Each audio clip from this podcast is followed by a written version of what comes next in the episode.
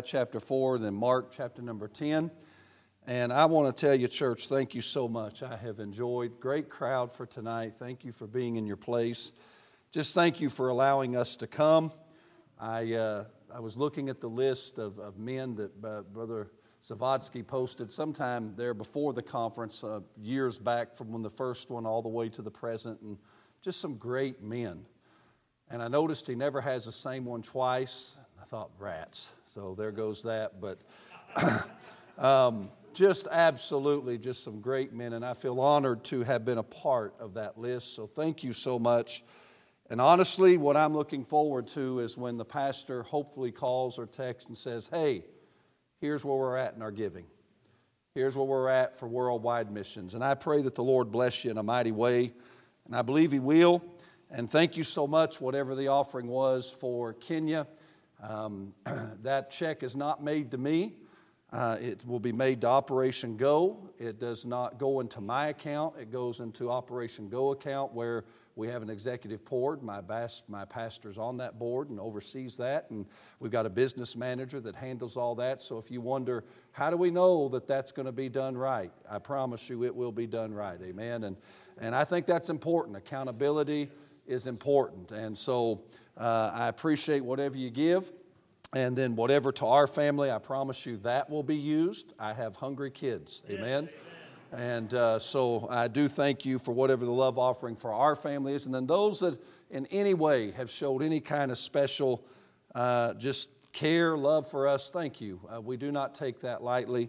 We never take it for granted, and we're not definitely not worthy of it, but it means a whole lot to us. I'm thank you for allowing my children to come this weekend and, and be a part and uh, be with me and my wife. And I'm sorry my wife is not able to make it here for today. She's been here every other service, but uh, you pray for her physically. She's just struggling, and pray the Lord help her and my mom too this evening. And then I just want to uh, commend uh, just both of the assistant pastors there, Brother Alex and Brother Brenton, just great men. I, I really appreciate, love watching their kids, their young families, and, and uh, Sister Heidi and Sister Kayla have their hands full, but that, that's a blessing, amen. And, and I just really appreciate watching their love for their pastor, for you, and, and uh, so just thank you, church, for the privilege to come. We've had great fellowship with Brother uh, Pastor Zavodsky, and I do really mean that. I, I just count him as a friend. He's just, anytime he posts something, I read it because I think this is going to be good. There'll be people that love it, and then there's going to be people that, that say something, and I like to read what they got to say, amen. and then I love how he's always very gracious, but also very firm, amen. And I just, just love it. So thank you. Don't, not going to be long tonight, just as simple as I was praying all week God, how do you end up? Your giving's pretty much done. Your promise cards for the most parts in the globe. Preacher, are you going to preach on missions tonight? Well, in a roundabout way. But I just want to encourage you after what you've done. Uh, I, I, found this some time ago just to show you what God can do. Uh, Moses and the people were in the desert. Now, you think about that. God took them out of Egypt and He puts them in the middle of nowhere. They had to be fed, and it's estimated, Pastor, that there was two to three million people that was having to be took care of men, women, boys, girls. I read a report uh, from a thing on this from the Quartermaster General of the Army. Say, well, why'd you read it from the Army? That's what my dad was. That's the only branch there is, amen? and I know I'm opening up a can of worms there, but um, you ought to take that up with my, my dad in heaven. He was convinced that was it, and and I'm teasing. I thank God for all branches of the military, but my dad was Army.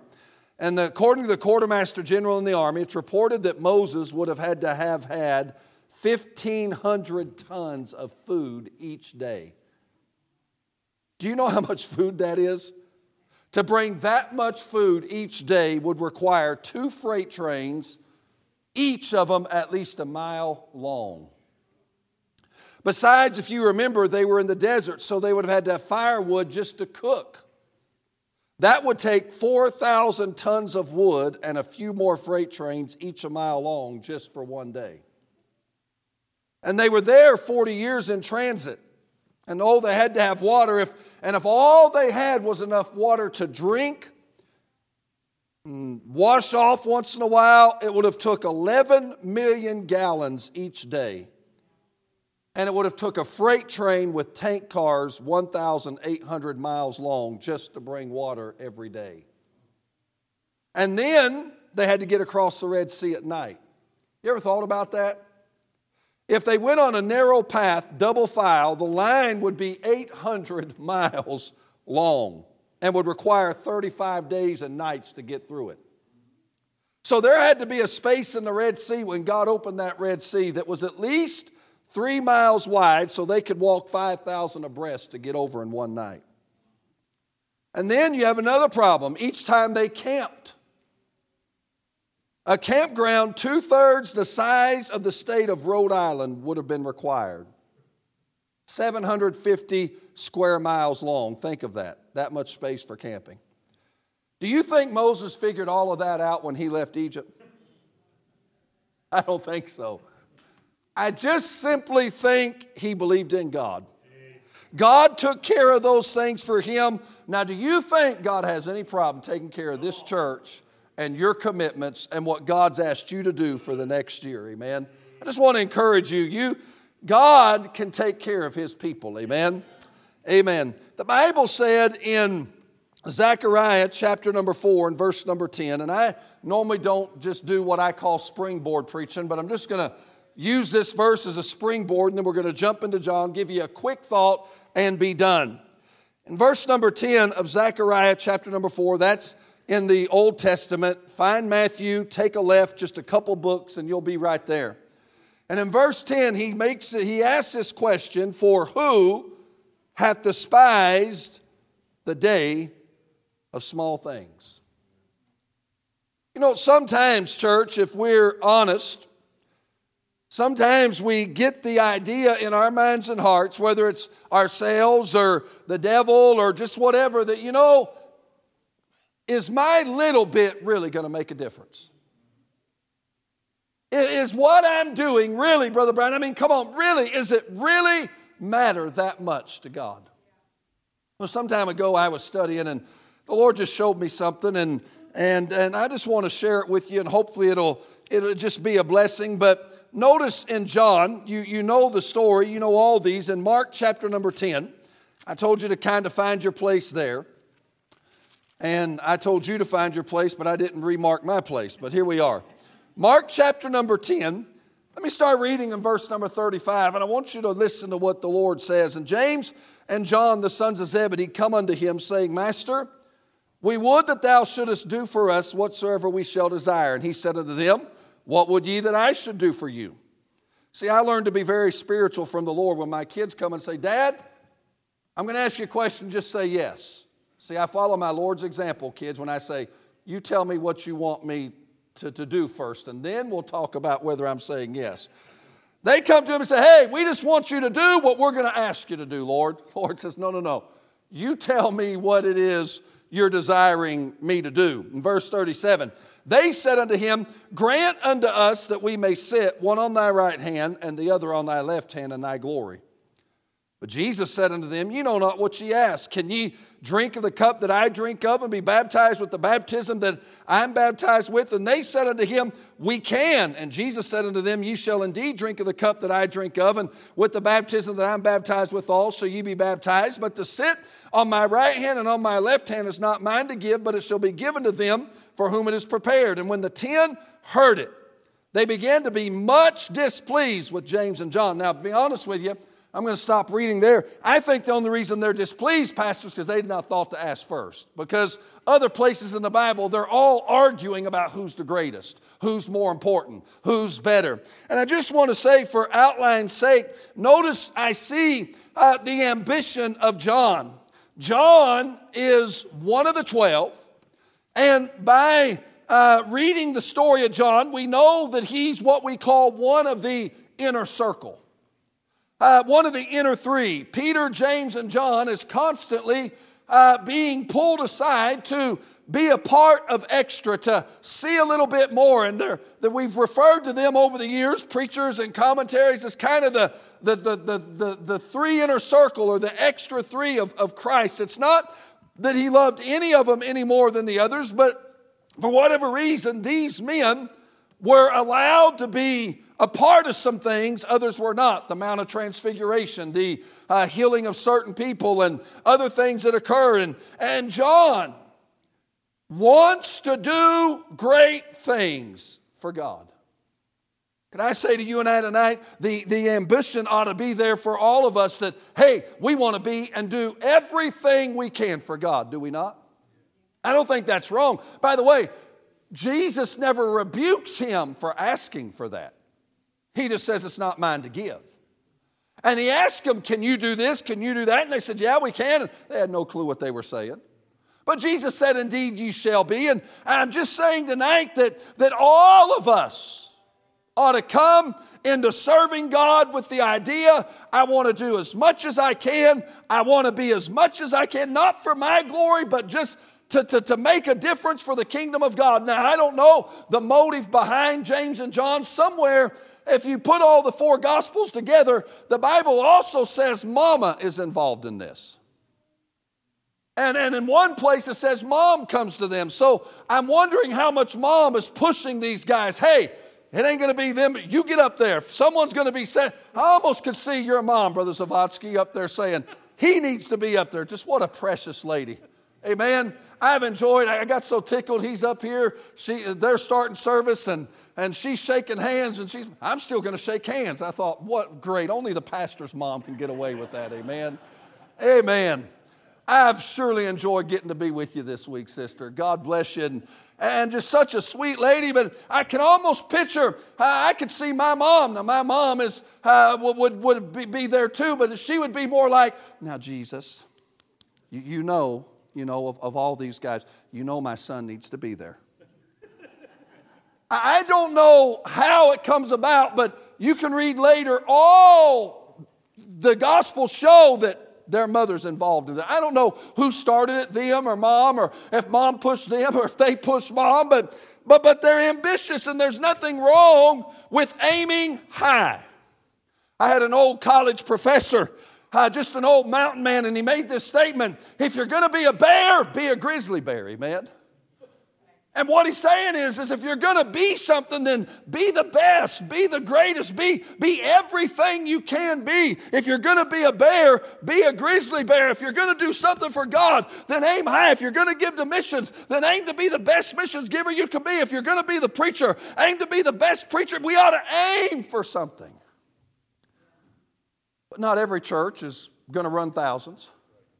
Not every preacher is going to preach all over the country. Not, not every name is going to be known. Not everybody is going to be able to sing like a canary. Not everyone will be able to play an instrument beautifully. Not everybody will be able to do maybe what others do. And, and if we're not careful, we'll get upset or we'll feel like my little contribution. Does it really matter? John had high ambition, and I think we ought to all have it. Nothing worse to me than seeing someone that basically is kind of meh. No. But not only his ambition, but I want you to notice his area of service. Go to John chapter 19, the last gospel Matthew, Mark, Luke, John. Go to John chapter 19. And you know these verses, but I want you to, I want you to see it. And in John 19, we're going to see what the Lord assigns, what the task, what the mission, what the responsibility for the next quite a few years of John the Apostle is going to be. John 19, Jesus, as you well know, is a chapter where he gets taken to the cross. And in verse 25, the Bible said, Now there stood by the cross of Jesus his mother and his mother's sister, Mary, the wife of Cleophas, and Mary Magdalene. When Jesus therefore saw his mother and the disciples standing by whom he loved, he saith unto his mother, Woman, behold thy son. Then saith he to the disciple, Behold thy mother. And from that hour, that disciple took her unto his own home. Now, I want you to think about this. Mary is a mother, and in that day, The women were cared for, they were looked after when, uh, more than likely, because of this statement, most people uh, assume, and I believe it's a right assumption, that she's widowed and Joseph has passed on. And, and so she's now getting up in years, and, and it's someone's turn to look out for her. Jesus knows that he is going to die, and, and he knows that his brothers and sisters, those his siblings at this point, are not believers. And so he looks at John at the cross. Understand this same John that said, Lord, I want to sit on the throne. Lord, I want to be by you. I want to be in a great position. I want to do something for God. I want to make a difference. I want my name to be in the highlights. I, boy, I really want to do something, God. And the Lord says, John, I got a job for you. Mama, here's your son. John, there's your mama. Don't think, Pastor, that's what John had in mind. I, I don't believe that that is the accolades and the acclaim and the ambition that John was looking for. Did you imagine being there that day? What?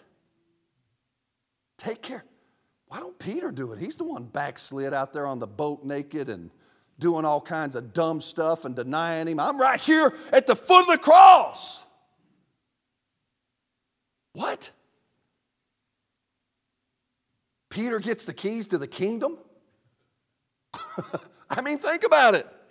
Can you imagine John as he takes uh, as he takes Mary home and there's responsibility and I won't go into the, the customs and pretty much it meant that, that he was tied to her as long as she was alive. She's now his responsibility. Jesus goes back to heaven. Peter's, can you imagine John, day of Pentecost? Peter preaches. 3,000 get saved?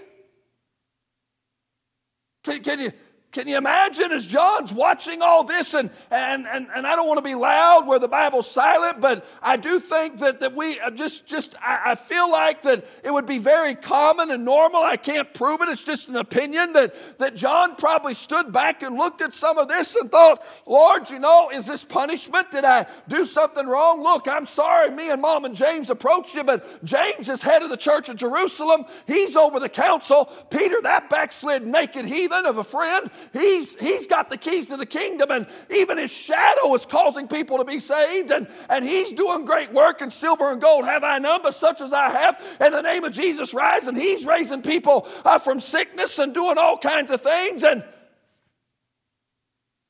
I'm uh, looking out for Mary. And then Paul, the new guy, the rookie. He's healing people. He's raising the dead.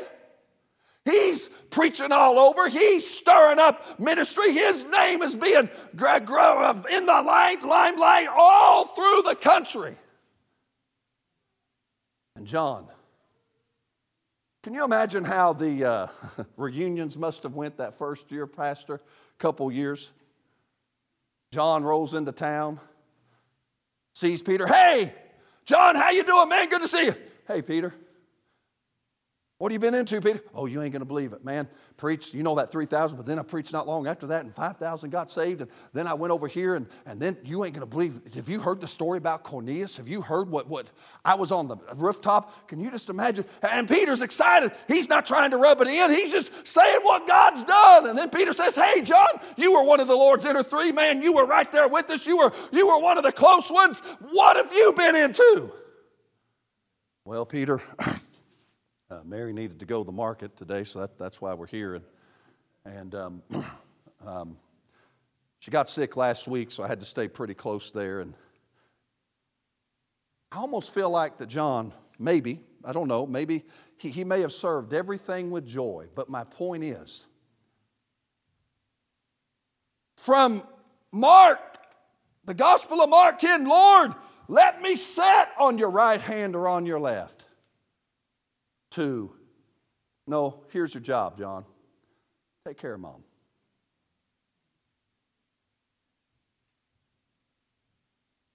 I don't think that to anyone else it seemed important. I don't think to anyone else it seemed like a big deal.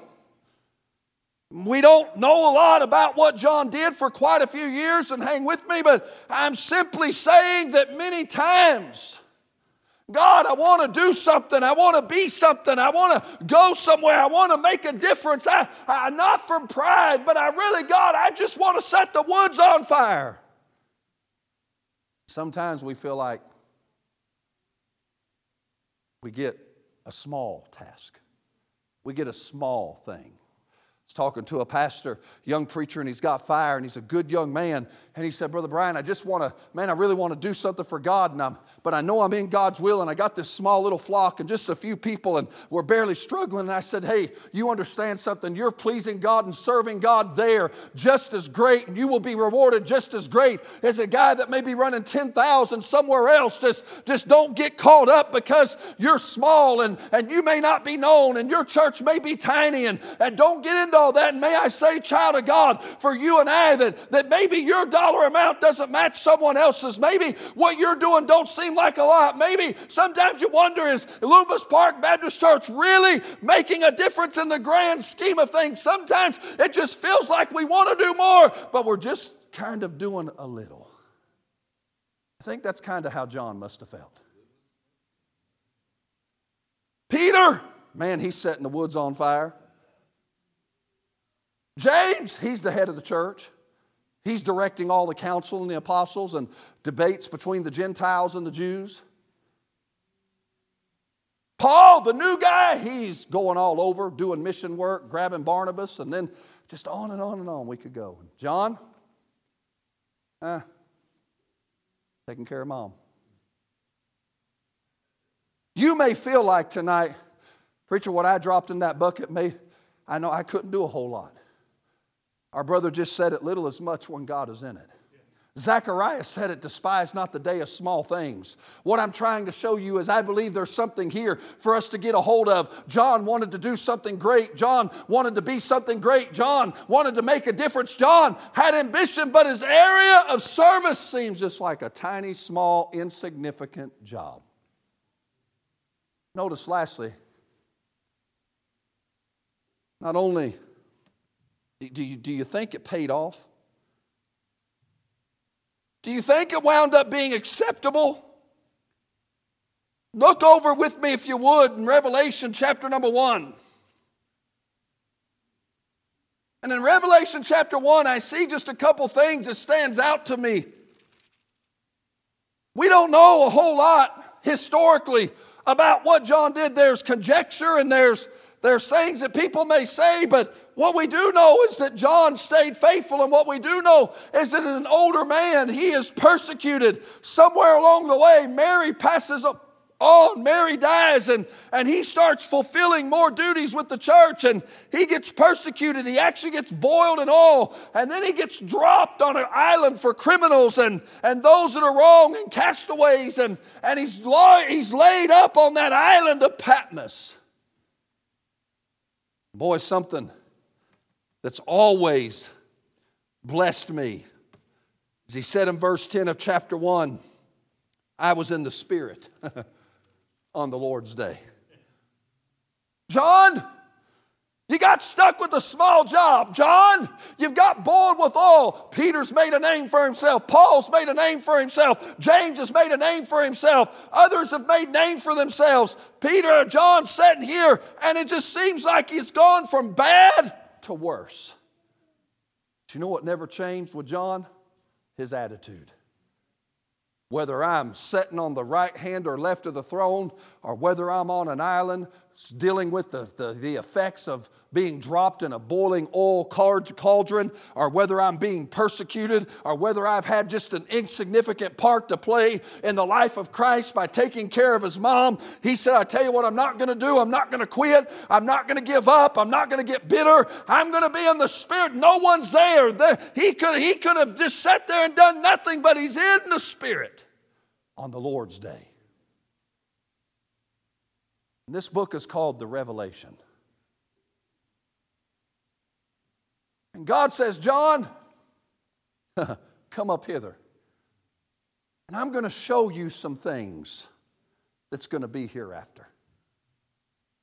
And John writes, in my opinion, one of the greatest books in the Bible. Now, they're all great. All 66 are wonderful, inspired, and of God. Please understand what I'm saying. But it's the only book I can find, Pastor, that there is a promise in chapter 1, verse number 3 attached to it that said, Blessed is he that readeth, and they that hear the words of this prophecy and keep those things which are written therein. God said there's a blessing for just reading the book of Revelation. I don't find that on any other book.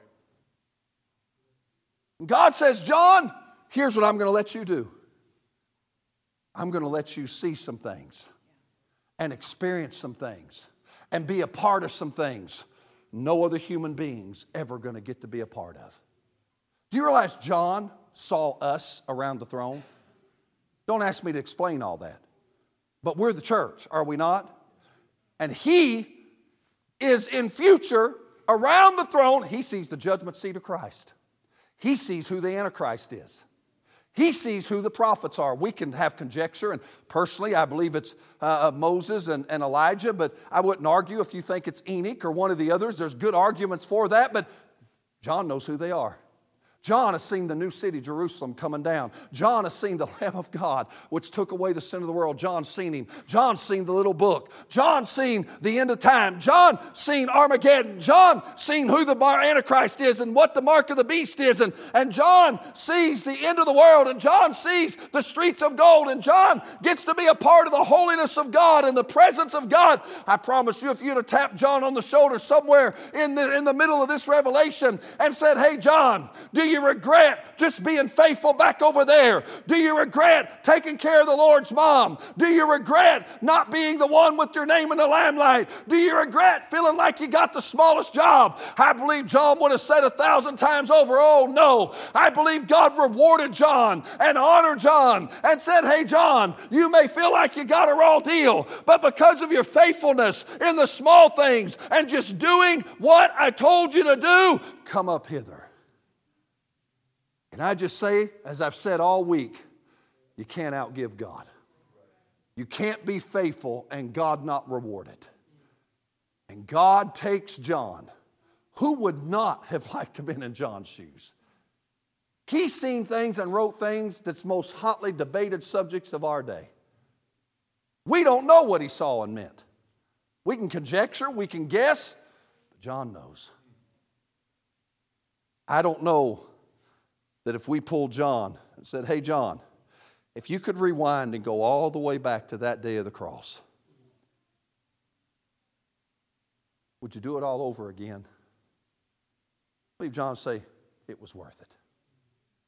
No, I, I didn't get my shadow healing people, and I didn't get my name the way Peter did, and Paul did, and James did, and I didn't have the ministry they did, but he's got a book called Revelation. And God lets John be a part and see what no other human has ever got to be a part and see his whole plan. I think that's a pretty good reward for just being faithful. So I'm done. Maybe tonight, I told you I wasn't going to be long. Maybe tonight you feel like, well, Lord, it's just a little bit. God, I, I, I, take care, I teach a few Sunday school kids. God, I, I, drive a bus and help out a few people. There's churches with bigger bus ministries, and, and, and, and you know, and I can't give what so and Can I just tell you this? Do not despise the day of small things. And little is much when God is in it. Just be faithful. And understand if you'll be faithful, God will bless your life in ways and give you unique blessings that only you will ever get to experience. Father, I love you.